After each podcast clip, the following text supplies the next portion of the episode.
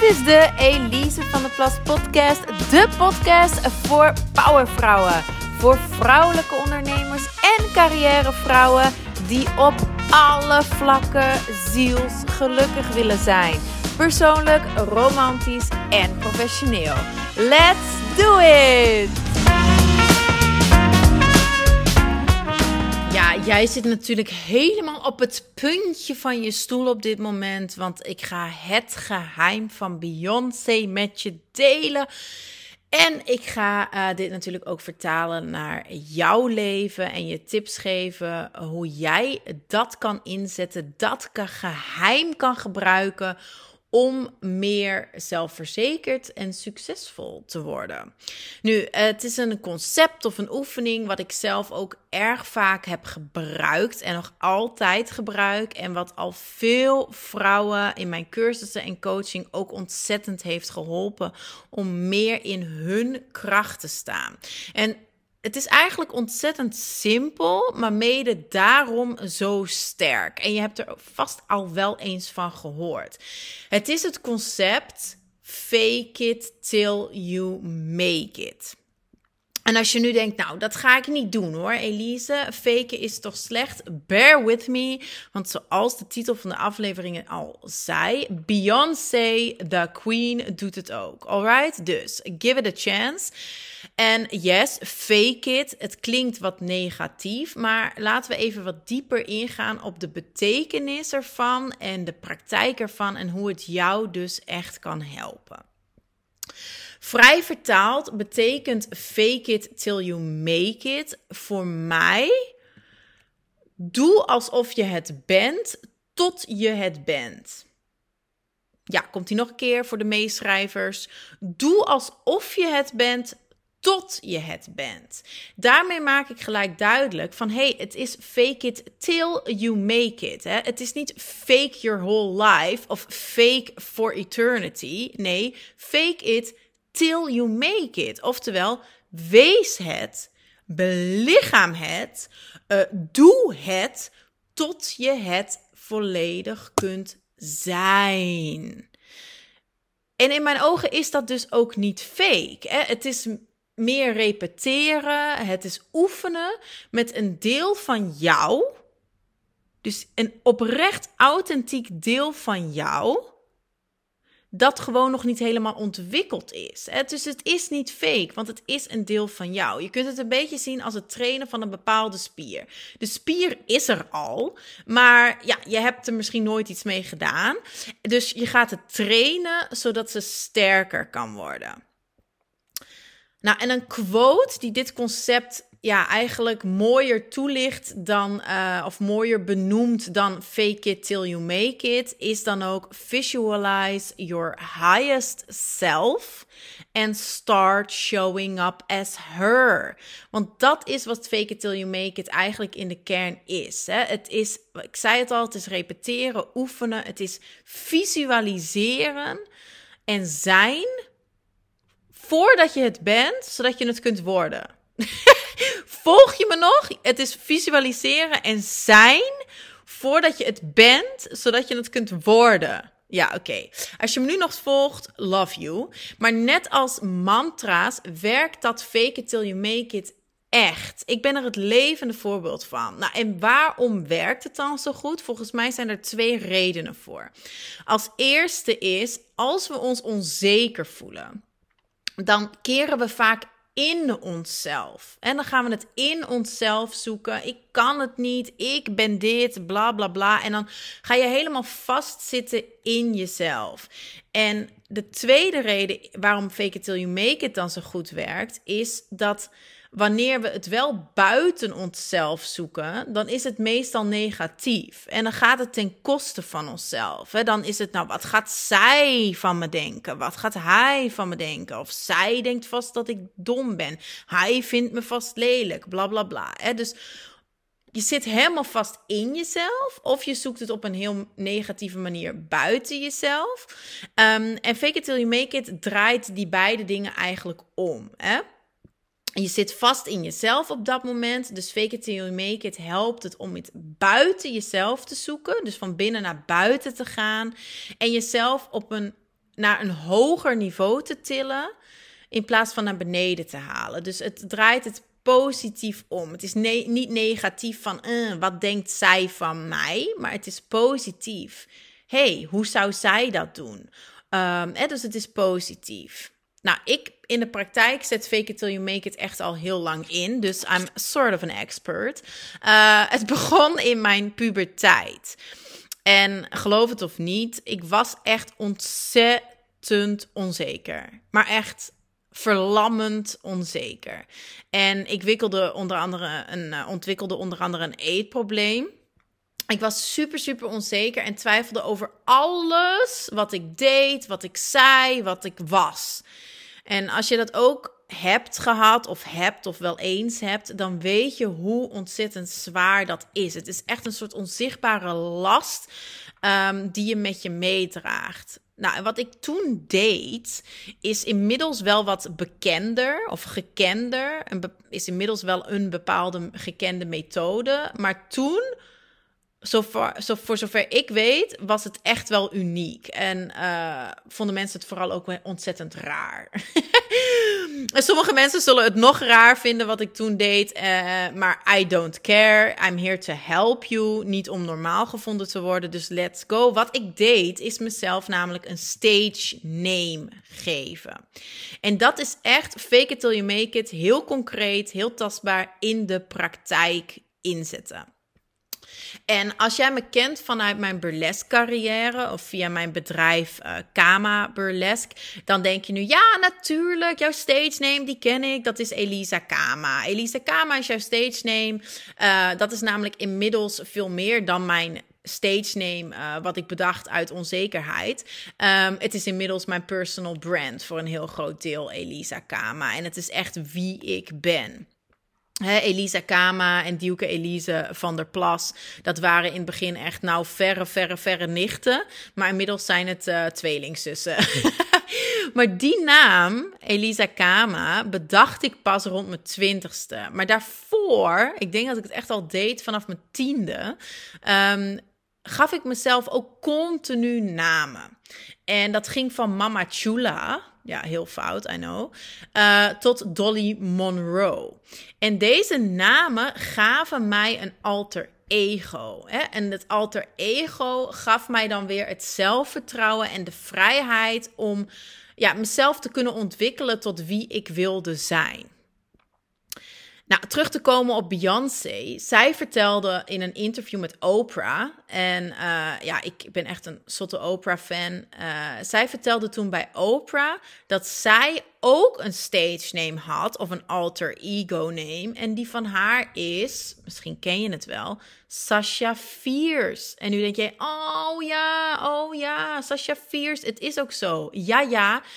Sasha neemt het over on stage uh, en in live waarschijnlijk ook als Beyoncé zelf te onzeker is. Dus that's right, zelfs de queen heeft onzekerheden en gebruikt dus ook die kracht van fake it till you make it en die kracht van stage names. Want de namen die je jezelf geeft hebben ontzettend veel impact, hebben ontzettend veel effect. En we geven onszelf continu negatieve namen en labels. Hè? Ehm, maar een stage name is gewoon een heel mooi positief uh, label of naam. Heb jij dus nog geen stage name, zou ik zeggen, wees creatief en bedenk een stage name voor jezelf. Key is daarbij dan wel dat je benoemt wie je wilt zijn.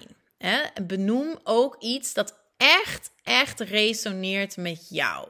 En dat klinkt misschien logisch, maar ja, ook toen ik nog burlescursussen gaf, hoe persoonlijker je het kan maken, hoe beter. En soms kiezen dames dan voor, ja, uh, ik zeg maar wat, Pamela Electra. Hè? Een, een, een, combinatie van Carmen Electra en Pamela Anderson. Voor als je die link nog niet legde.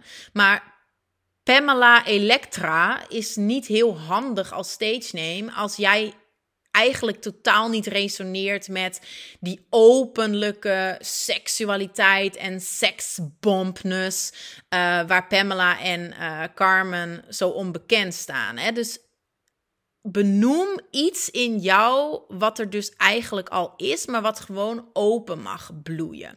En hoe authentieker het dus is en hoe persoonlijker die stage name dus is, hoe beter. Nou, mijn stage name dan, Elisa Kama. Ik zeg het al, ik heb heel veel andere namen gehad voor Elisa Kama. Um, maar Elisa Kama is dan uiteindelijk afgeleid van mijn eigen naam echt. Hè. Mijn volledige naam is Dielke Elise van der Plas. En Elise komt van mijn beide oma's, Elisabeth en Elisa Bieta. Dus van Elisabeth en Elisa Bieta heb ik dan Elisa gekozen. Want deze twee oma's, deze twee vrouwen zijn uh, ja, ontzettend mooi en krachtig. En daar kon ik me dan aan optrekken. Dus Elisa. En Kama is een levensdoel in het Hindoeïsme. En dat draait kort gezegd om genot en om liefde en om plezier. En dat was natuurlijk exact wat ik wilde ontwikkelen in mezelf. En ik voelde ook dat dit eigenlijk wel mijn natuurlijke staat van zijn was. Hè? Een heel liefdevol, sensueel, positieve persoonlijkheid. Maar ja, ik zat mezelf gewoon ontzettend in de weg op dat moment. En ik had echt een droevige ziel. Maar ik wilde me weer verbinden met dat plezier in mij. Ik wilde weer genieten van het leven en genieten van mijn lichaam. En um, ja, dat eetprobleem achter me laten en vol liefde te kunnen kijken weer naar mezelf en naar mijn lichaam en ook naar andere mensen. Dus Elisa Kama benoemde dat voor mij en nog altijd heel mooi.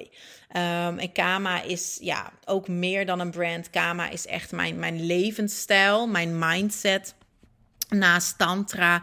En uh, daar ga ik ook zeker, zeker binnenkort een podcast over opnemen. Nou, en als je me nu kent, dan weet je ook, I did it. Hè? Ik leef nu echt die Elisa Kama. Ik leef echt die kracht, dat zelfvertrouwen, maar ook dat genieten en die positiviteit. Um, maar dat ging dus wel echt stapje voor stapje. Ik zei het net al even, ik zocht de kracht eerst ja, best wel ver buiten mezelf. Bijvoorbeeld de stage name die ik net noemde, Dolly Monroe.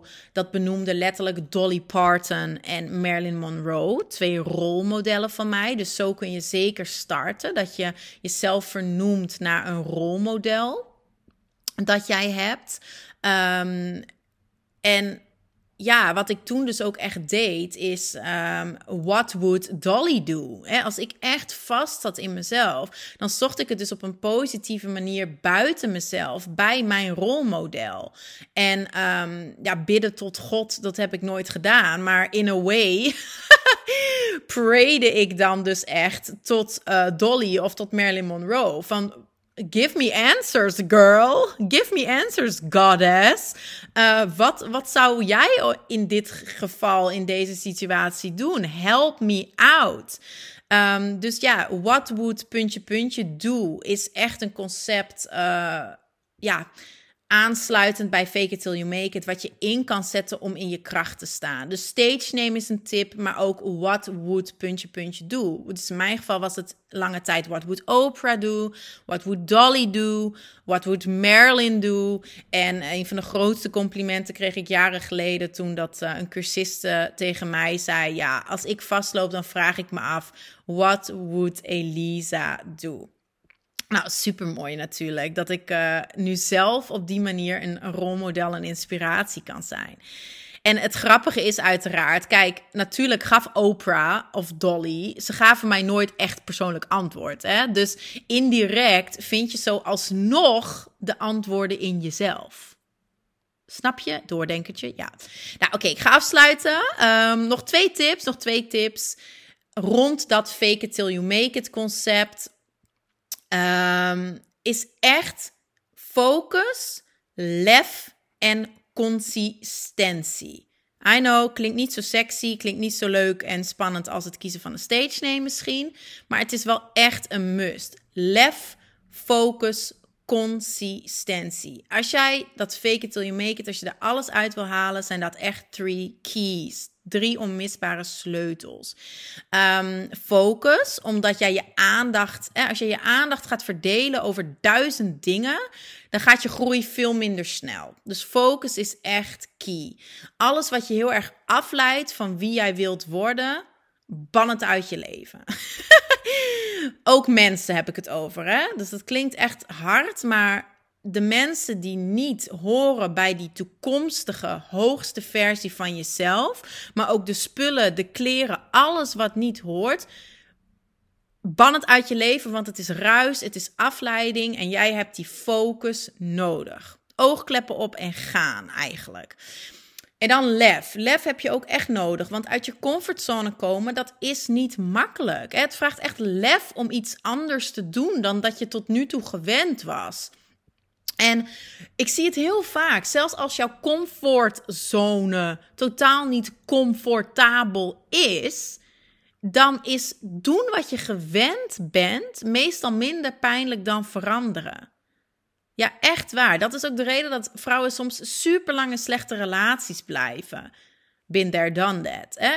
Je comfortzone is helemaal niet comfortabel, maar toch blijf je erin. Want iets nieuws gaan doen, of opnieuw beginnen, of veranderen, is ergens enger dan blijven waar je bent. En het enige wat ik je daarover kan meegeven is: wacht alsjeblieft echt niet tot je volledig rock bottom zit, zoals ik zat, om te kiezen voor je beste leven.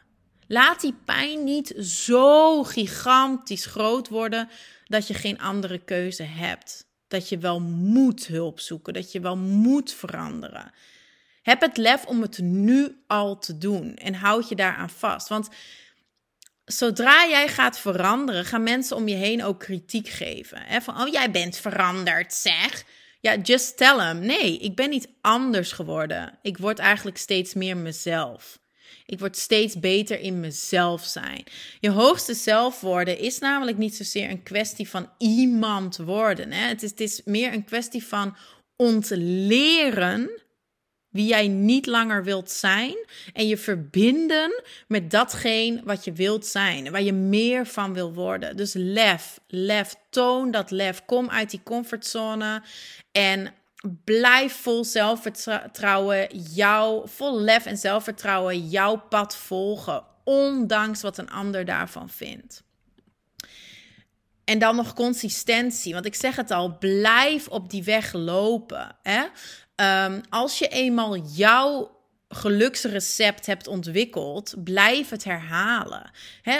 Oefen, ontdek het en dan blijf het doen.